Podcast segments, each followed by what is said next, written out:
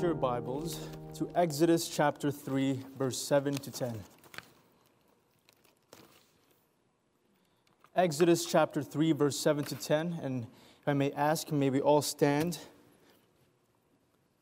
and read these four verses Exodus 3, verses 7 to 10. The Bible says, And the Lord said, I have surely seen the affliction of my people, which are in Egypt, and have heard their cry by reason of their taskmasters, for I know their sorrows. For the next three verses, I want, uh, can you join me and read it out loud with me as well? And I am come down to deliver them out of the hand of the Egyptians, and to bring them up out of that land unto a good land, and a large, unto a land flowing with milk and honey unto the place of the Canaanites and the Hittites and the Amorites and the Perizzites and the Hivites and the Jebusites. Now therefore, behold, the cry of the children of Israel is come unto me. And I have also seen the oppression wherewith the Egyptians oppressed them. Come now, therefore, and I will send thee unto Pharaoh, that thou mayest bring forth my people, the children of Israel, out of Egypt. You may now take your seats. Now, we all know that Israel was and is God's chosen nation. When they were under bondage, God was already setting his plans in motion plans to rescue and free Israel, and plans to give them their own land, which would be Canaan land. Now, we also firmly believe that God is omnipotent, meaning that he is all powerful. Now, some may then level the question if God was really omnipotent, if he was really all powerful, and he, if he really cared about the nation of Israel, why couldn't he just teleport the Israelites out of captivity and into the promised land? And while he's at it, he could just clear Canaan land out of all the enemies, out of all the Hittites and the Canaanites. Couldn't he just do that if he really cared about the Israelites?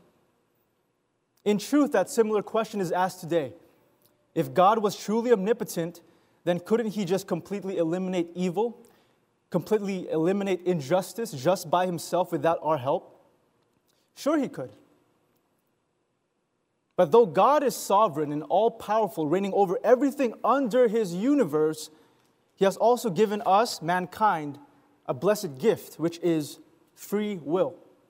Now, this is not a theological um, type of sermon, but God does not desire a synthetic or a robotic relationship with us, with his prized creation, humankind.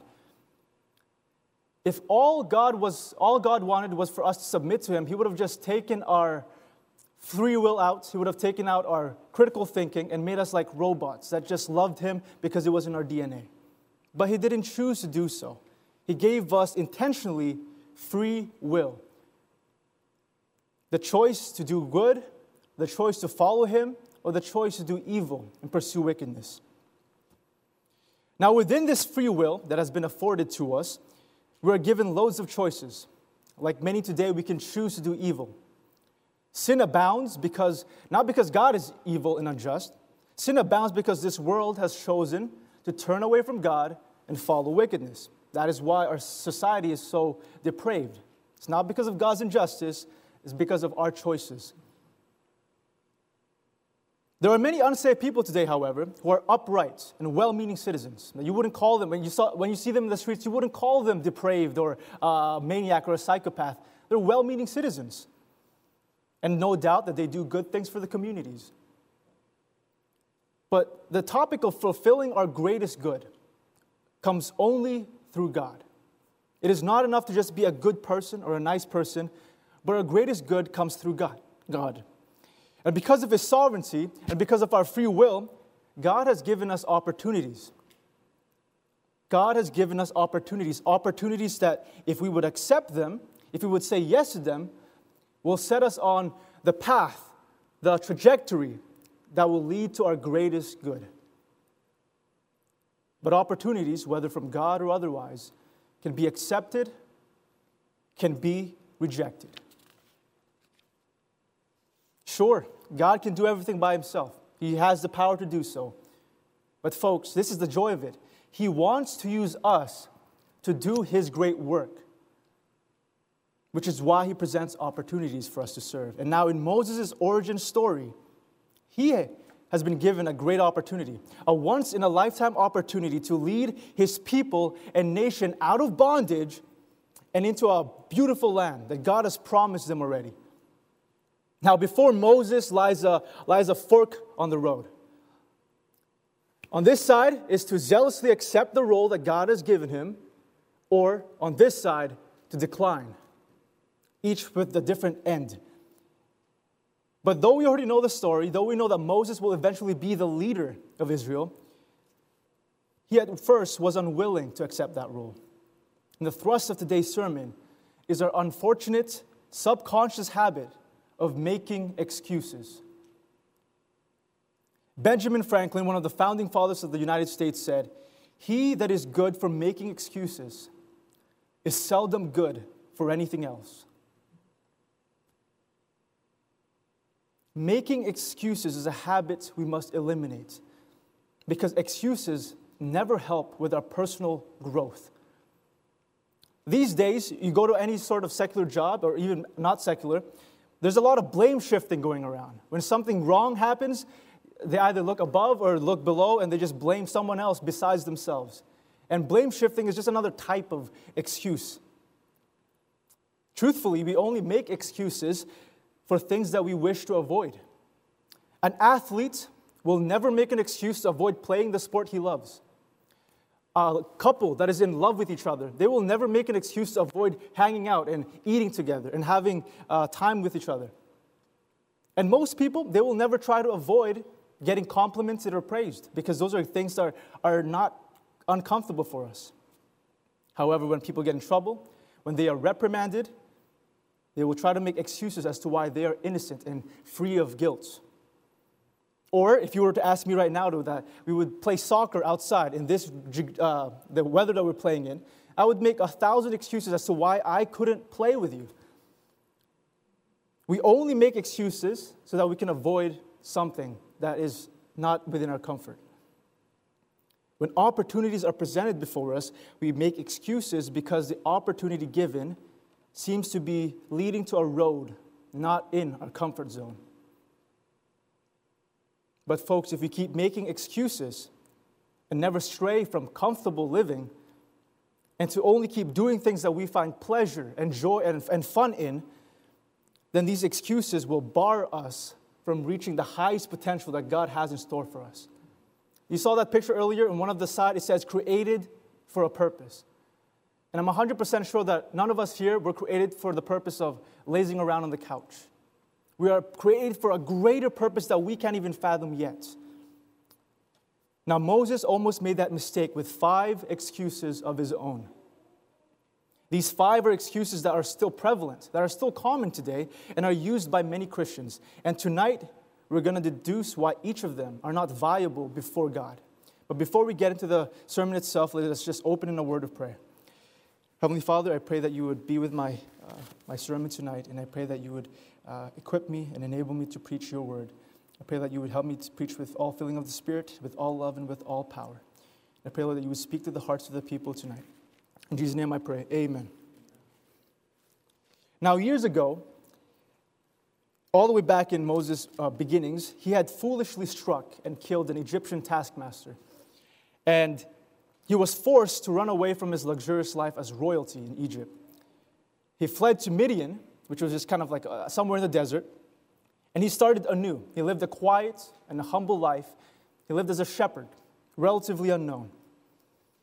Now, I assume that Moses would have been content. He would have been completely fine if the, for the rest of his life, all he did was shepherd sheep.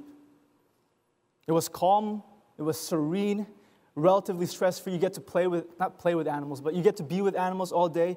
It's a great job. No one was out to get you. No one was out to get shepherds. If you have something against a shepherd, there's something wrong with you.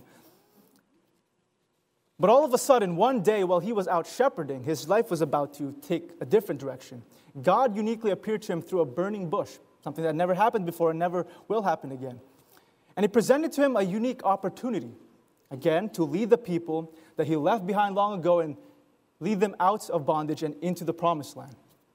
And right when God had finished his opening dialogue, Moses had something incredible to say, his first excuse. Look at me, look with me at Exodus 3:11. it says, And Moses said unto God, Who am I that I should go unto Pharaoh, and that I should bring forth the children of Israel out of Egypt? His first excuse was, Who am I? Now, a shepherd in the backwoods of Midian was the one that God chose for the job of leading the nation of Israel. Maybe Moses was thinking within himself, Lord, out of the thousands of other candidates that you could have chosen in our land, many of which are more suitable for the task at hand than I, why did you choose me? Who am I that I should be the one chosen for such a large task? Who am I that I should confront the very leader of a nation? A shepherd, a lowly shepherd, confronting the seemingly all powerful Pharaoh of Egypt. And even to us, largely speaking, that's insanity. The Pharaoh was right there at the top of the greatest civilization at that time of Egypt. There was no equal to Egypt at that time. And Pharaoh was right there at the peak of power. And God was sending a humble shepherd to go confront him. Largely speaking, Moses was right in asking this question Who am I? Who is he that he should be the one to confront Pharaoh? In comparison to Pharaoh, he was a nobody. Not only that, but Moses was tasked with bringing Israel out of bondage.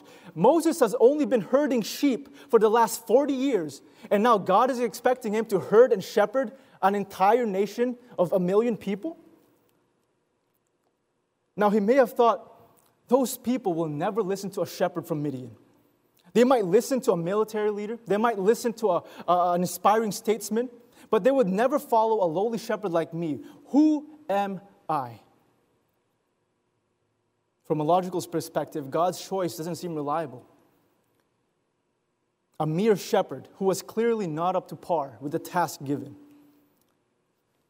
But God, for each of Moses' five excuses, he had he addressed each of them and he had a reply. And God's reply is found in verse 12, if you look at me with, with, with me there. Exodus 3:12 says, And he said, Certainly I will be with thee for, for sake of time, I'm not going to read the entire reply, but that is the focus I want to uh, key, key in on. Certainly, I will be with thee. When Moses asked, Who am I? God answered, Certainly, I will be with thee.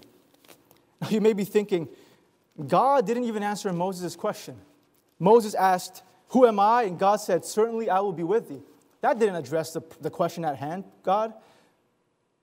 But the reason why God answered in that way is because he saw through Moses' question. The fact that Moses said, Who am I? shows that Moses was still dependent and reliant on himself. If you look at that verse again, it says, Moses kept putting the focus on self. Who am I that I should go, that I should bring? Moses was focusing on the wrong I. What God wanted him to focus on was the great I am not I, yourself. He wanted him to be focused on, him, on God, the great I am. Folks, who we are is irrelevant because it is who we serve that matters. And he has promised both Moses and has promised both us believers that he will always be with us and that it is certain. Certainly, I will be with thee. No matter what God's will is for your life, no matter how mind boggling it may be, no matter how astounding it may be, don't be fearful because certainly God will be with you. Isaiah 41:10 Fear thou not for I am with thee. Be not dismayed for I am thy God. Now after hearing God's response to his first excuse, Moses quickly thinks of a second. He was quick quick thinking here. In Exodus 3:13 it says, "And Moses said unto God, behold, when I come unto the children of Israel and shall say unto them, The God of your fathers hath sent me unto you, and they shall say to me, What is his name? What shall I say unto them? Moses was given the task to declare Jehovah to the nation of Israel. And he arrived at this point okay, I, I go to the Israelites, now what? What do I say, Lord? How am I supposed to gain their trust, their support? How are they supposed to depend on me fully, like with, their, with their, all of their life, if I don't even have anything good to tell them? If I have nothing persuasive to tell them? Now, what was God's reply? In short, in verses 14 and 15, God answered his question. Word for word, he instructed Moses on what to say to the Israelites. God wasn't expecting Moses to know every detail of his wills right now. But when the time does come, when Moses was questioning what, what to do next, God assured him that he would provide an adequate answer for his question. God reveals details and information when we need it. It is all in his perfect timing. We don't need to know every single detail of his will before we pursue it. Folks, there will come a time when God declares His will for your life. Well, He makes it abundantly clear that He wants, you to go to, uh, he wants you to go down this certain path. But don't make the same mistake as Moses, by making the excuse of saying, I don't know enough details, Lord. Therefore, I can't pursue that will. It's not viable. We know that God will continually guide us in the path that He would want us to trod if we just trust Him. A Russian writer once said, If we wait for the moment when everything, absolutely everything is ready, we shall never begin. And folks, that happens all the time. There are well meaning Christians who are just waiting for everything to align, all the stars to align, for God to show them everything there is to reveal. And guess what? They never get started because they just kept waiting and waiting for everything to just be revealed to them. And that is not God's purpose. There, there is no need for us to know all the details of His plan because His purpose is for us to put our faith and trust in Him day by day. If we had the entire blueprints of our lives in our hands, the, the nature of our flesh is that we would ignore the master architect who designed that blueprint. He doesn't give us the entire blueprint for a reason because He wants us to trust Him and go to Him and ask for guidance every single day. And if we do so, little by little, God will start to reveal those details that we crave, that He will start to reveal the things that are necessary for us to know. John 16, 13, howbeit when He, the Spirit of truth, has come, and guess what? We all have the Holy Spirit indwelling us. So the Spirit of truth is always accessible to us. He will guide you into all truth. For he shall not speak of himself, but whatsoever he shall hear, that shall he speak. And he will show you things to come. Now, for the remainder of chapter 3, not only did God tell Moses exactly what to say, but he even revealed how Pharaoh would respond. And guess what? He assured Moses that in, in verse 18, that the Israelites would, in fact, listen to his words. Now, that, that's great news. He had word from God, God Himself, that the Israelites would listen to him. That should have been enough to convince Moses, right? But not yet. Moses was still not persuaded. Doubt still clung to his mind. And after his first two excuses were shot, shot down, Moses was hoping that this third one, this third one's a nice one, that this third one will do it, that it will convince God not to send him to save Israel. Exodus 4:1 it says, Moses answered and said, But behold, they will not believe me, nor hearken unto my voice, for they will say, The Lord hath not appeared unto thee. Essentially, his next excuse was, Lord, I have no authority. Maybe in Moses' mind, he thought, Lord, like I just said, I'm a shepherd from the middle of nowhere, from the backwoods of Midian. Though you say they will, though you tell me that they will listen to me, I know for a fact that they won't believe me. Imagine saying that and thinking that against God, that you know something for a fact that He doesn't. Why would they place their trust in me? I have no credible authority. I'm not a, I'm not a government official. I'm not a soldier. I have no authority, Lord. I have absolutely zero business being their leader. But God's third response to this third excuse was unique. Instead of responding with just words, God gave Moses two proofs, two ways to show his power. One, he used the, the, the rod that Moses was holding, and he made it transform into a snake and back to a rod. And the other proof was he made Moses' hand turn leprous and then back to normal as well. Two of those proofs were, to, were designed to show Moses that the man that he was talking to, the being he was talking to, was God, Jehovah God. It's true that Moses by himself would have no credible authority, would have no credible power. After all, folks, he's just a shepherd.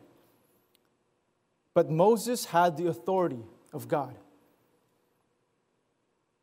It doesn't matter how much authority we have because it plays no role for the task given to us, which is to win the, the world. What made all the difference is the authority of the one who commissions us. Now, it is quite clear that God's will for us is to declare the gospel. But many of us are hesitant for a couple of reasons. One of which is the fact that we feel that we have no authority, like Moses. We think, why would anybody listen to what I tell them?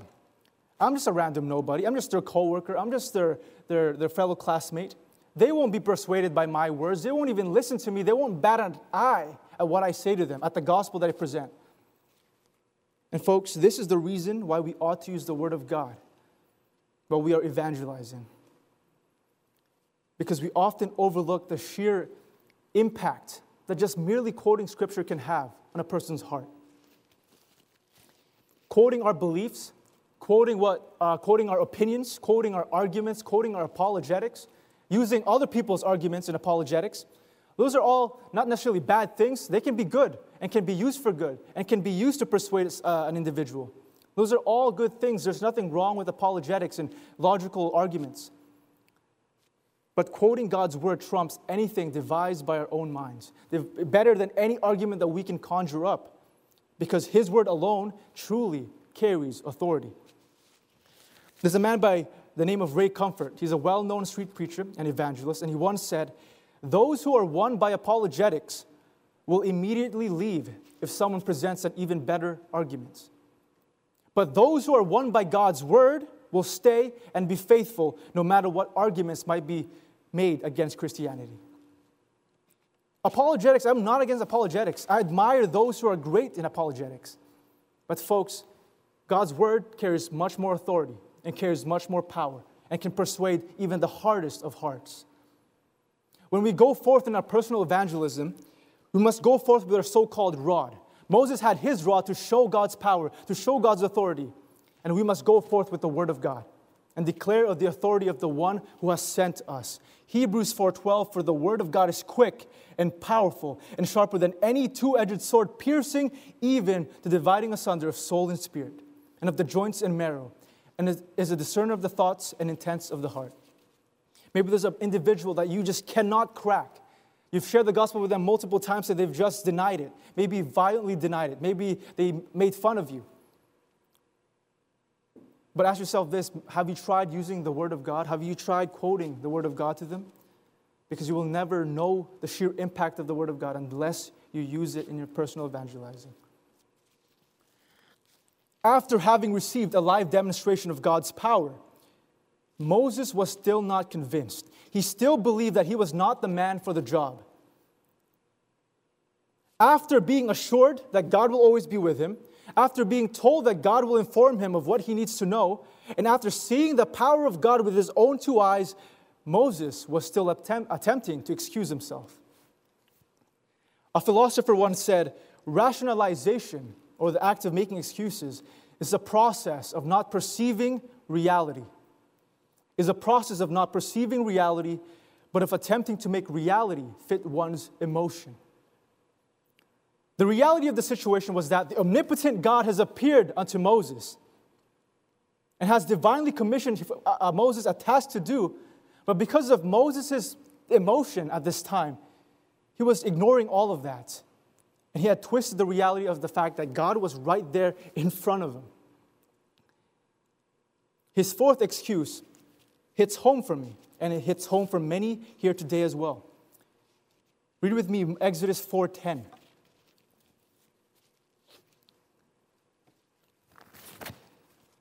It says, And Moses said unto the Lord, O my Lord, I am not eloquent, neither heretofore, nor since thou hast spoken unto thy servant, but I am slow of speech and of a slow tongue.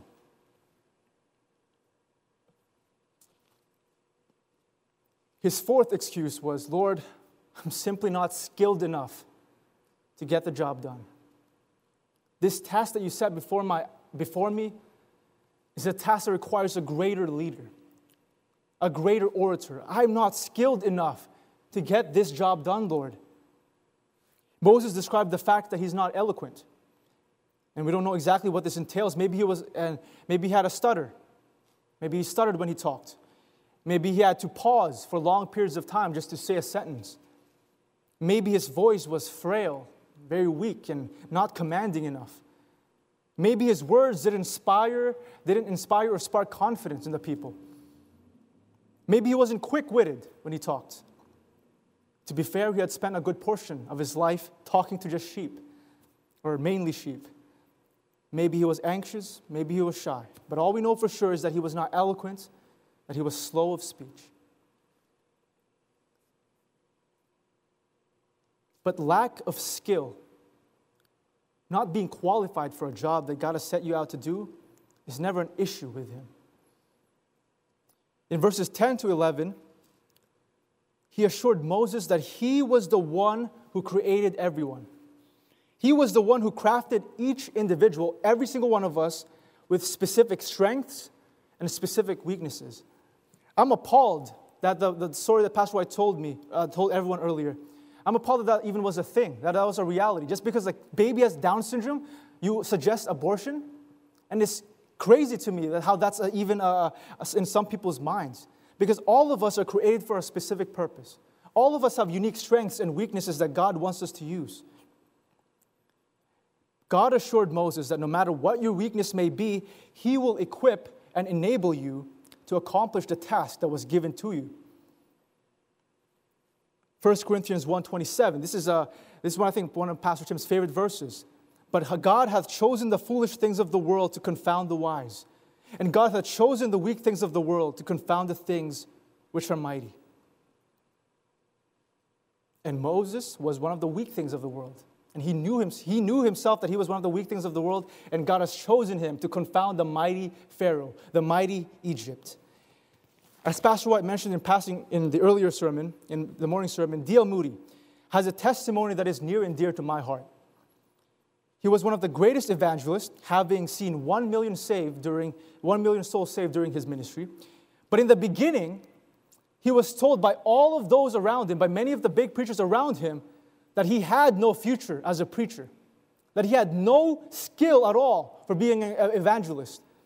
He was uneducated, his speech and oratorical skills were subpar, and he kept making grammatical mistakes, and he kept making mistakes in, in, in speech every single time he taught. And the pastors around him said, The only thing you have going for you, D.L. Moody, is your zeal and your willingness, but you have none of the technical skills needed for a preacher. and guess what? I don't even know the names of the preachers who told that to him, but I do know D.L. Moody. I do know how God used D.L. Moody in a great way because God used his willingness and his zeal and transformed him and enabled him to become a great preacher. It doesn't matter if you're unequipped or un- unable in the beginning, but God will make you able and God will equip you with the necessary strengths for the job. It is not worthy for us to excuse ourselves from serving God just because we feel we have no skill. Now, the reason why this hits home for me, and that's the reason why it's very dear, this fourth excuse is, uh, hits home for me. Growing up, I, was always competitive. And I think many of you know this. I'm very competitive. Not, these days, I'm not anymore. But back then, I was very competitive. And the reason why was because at my core, I was angry at myself. Growing up, I was always the brunt of all jokes. I was too short. I was too skinny, never meeting the societal standards. So I always felt, whenever I played anything that required skill, I always felt like I had to prove myself to people. That had, I always had a massive chip on my shoulder whenever I performed in any game of con- in a contest of skill. As an older teen, I thought this would all just subside. But as I grew up, nothing changed except the fact that I grew in height slightly. But now even more insecurities appeared. For the longest time, my mentality was that I was a good for nothing. That I was a good for nothing individual with no notable skill, with no notable talent. I'm a good for nothing.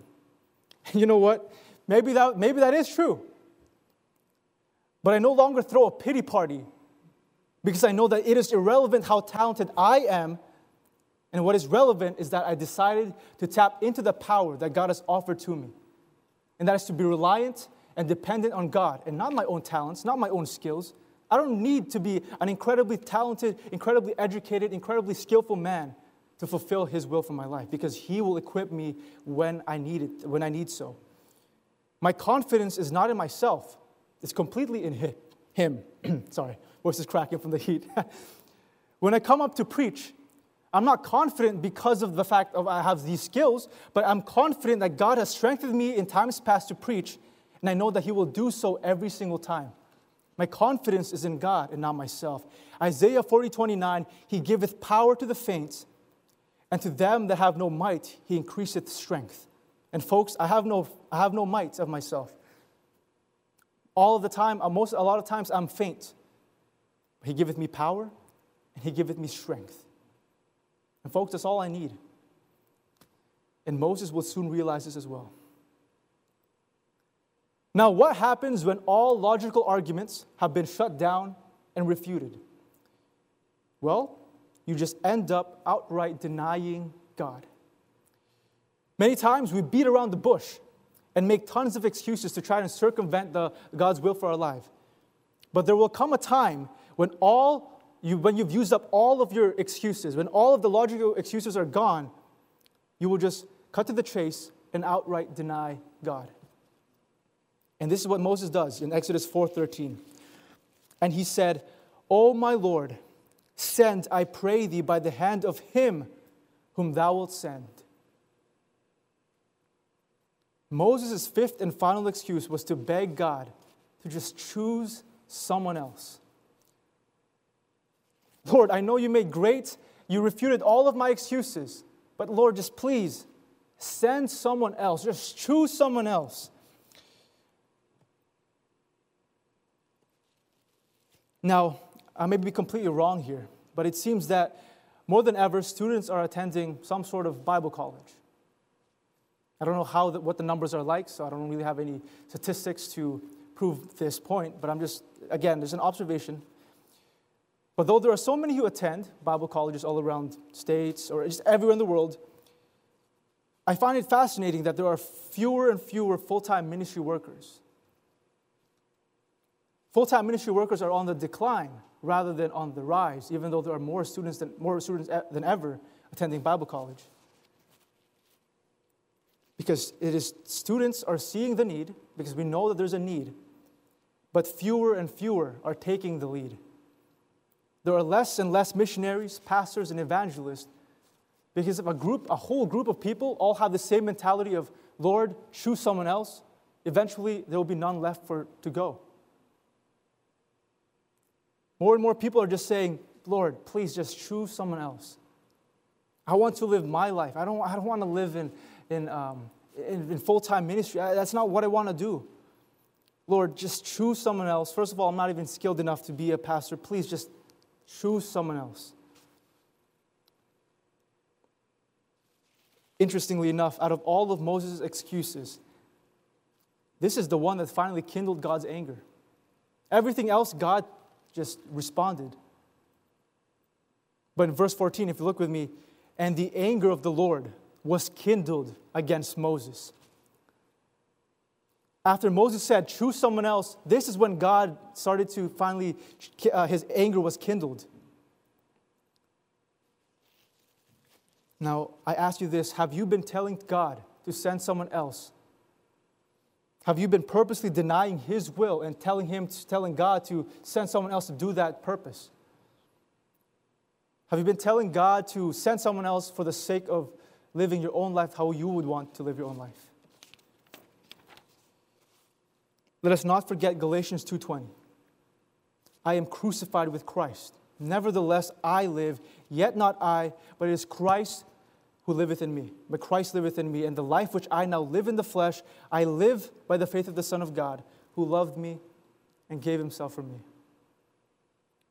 Submission of oneself, submission of one's life isn't just dedicated and exclusive to those who are in full time ministry, because God died for all of us. And if you are a believer today, understand that God gave himself for you. The least we can do is give and dedicate our life to him instead of just pushing again, again and again and again to send someone else. Moses finally listened and he finally submitted to God. and he became one of the household figures of the Bible. Today, he's an example of meekness, of patience, long suffering, and faithfulness. His name would have been forgotten long ago if he had continued as a shepherd. And there was nothing wrong with being a shepherd, but it is wrong to be a shepherd if God had greater plans for your life. There's no, nothing wrong about being a doctor. Doctors, we all need doctors and nurses. I admire them. We all need great uh, uh, engineers, architects, etc., etc. But it is wrong when God has called you to do something else, but you decide to do your own thing. These are the five excuses that Moses used, but there are hundreds more. We're much more creative than that. More, we use excuses like, Lord, I don't have time. I'm too busy. This one's a, a famous one among the Christian circles. Lord, I'll pray about it. I'll pray about it. And we use it, most of the time, we're not praying about it. We just say it to excuse ourselves for, to make a commitment at that spot, at that point in time. We just say, Lord, you know, I'll pray about it. For some, it may be, I'm too young to do anything. I'll wait until I'm a bit older. Or for the other way around, I'm too old. I've already passed the cutoff point. There's, there's no point in me serving God anymore. For some, the excuse might be, I'm too far gone. But Pastor White just covered the series on the prodigal son, or just a sermon on the prodigal son. No one is too far gone to come back to God. Because God is lovingly reaching his hand out to you. All you have to do is grab onto him. No one is too far gone to serve God. For some people, they just plainly say, I don't have enough interest in the things of God. For some, they say, I'll start tomorrow, I'll start next week, I'll start next month, I'll start next year. And they just keep delaying and delaying, and they just never actually get to serving God. Folks, have you been making excuses to avoid prayer every morning? Have you been making excuses to avoid Bible reading, to avoid ministry, to avoid service, to avoid personal soul winning? And in general, have you been making every excuse possible to avoid God and live your own life? Some may be here tonight who are making excuses as to why they can't accept Christ just yet and they're just withholding salvation, even though they know they need to be saved. They just keep making excuses as to why it should wait for a bit longer. A writer once said, and this is to just to close the sermon. A writer once said, excuses are merely nails used to build a house of failure. Now, I don't know about you, but who would want to build a house of failure? A house that will just come crashing down in the future? Certainly not me. I don't want to build a house of failure. And I'm sure you don't want to as well.